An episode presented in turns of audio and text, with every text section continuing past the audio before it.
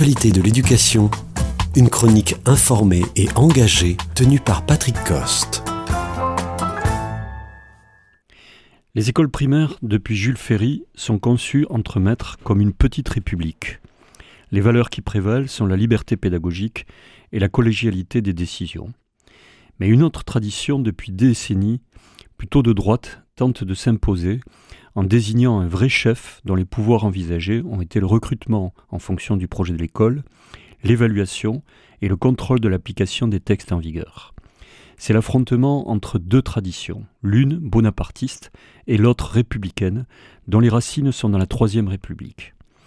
La dernière loi, dite loi RIAC sur la direction, a été promulguée en décembre 2021. Par cette loi, le directeur bénéficie d'une délégation de l'autorité académique et dispose d'une autorité fonctionnelle qui l'autorise à proposer des formations et à assurer la bonne organisation des enseignements dans le cadre du projet qu'il pilote. Il peut, dans certains cas, bénéficier d'une décharge de cours et d'une assistance administrative.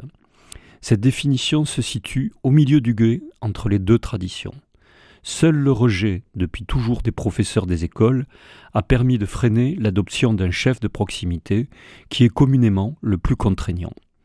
Toutefois, il faut lire entre les lignes actuelles du fameux en même temps qui progresse en pleine ambiguïté.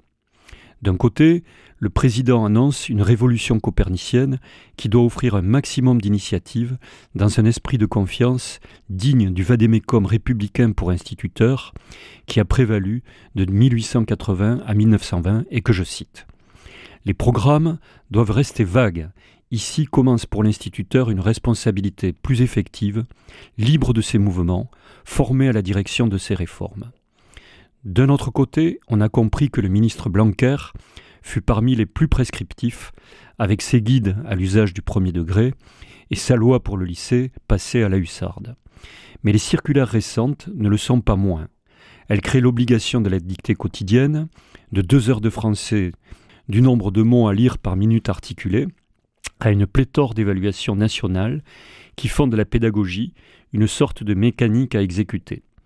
Le risque et de faire passer à l'as la dimension du sens et de la culture. Plutôt que de s'appuyer sur 50 ans de didactique du français, ces circulaires témoignent d'un raidissement du ministère face au plongeon des résultats. La réponse est de se mettre à l'abri sous le chapeau des fondamentaux. Or, sur le fond, seul un immense effort budgétaire sur le primaire pour réduire les effectifs serait la première mesure réparatrice.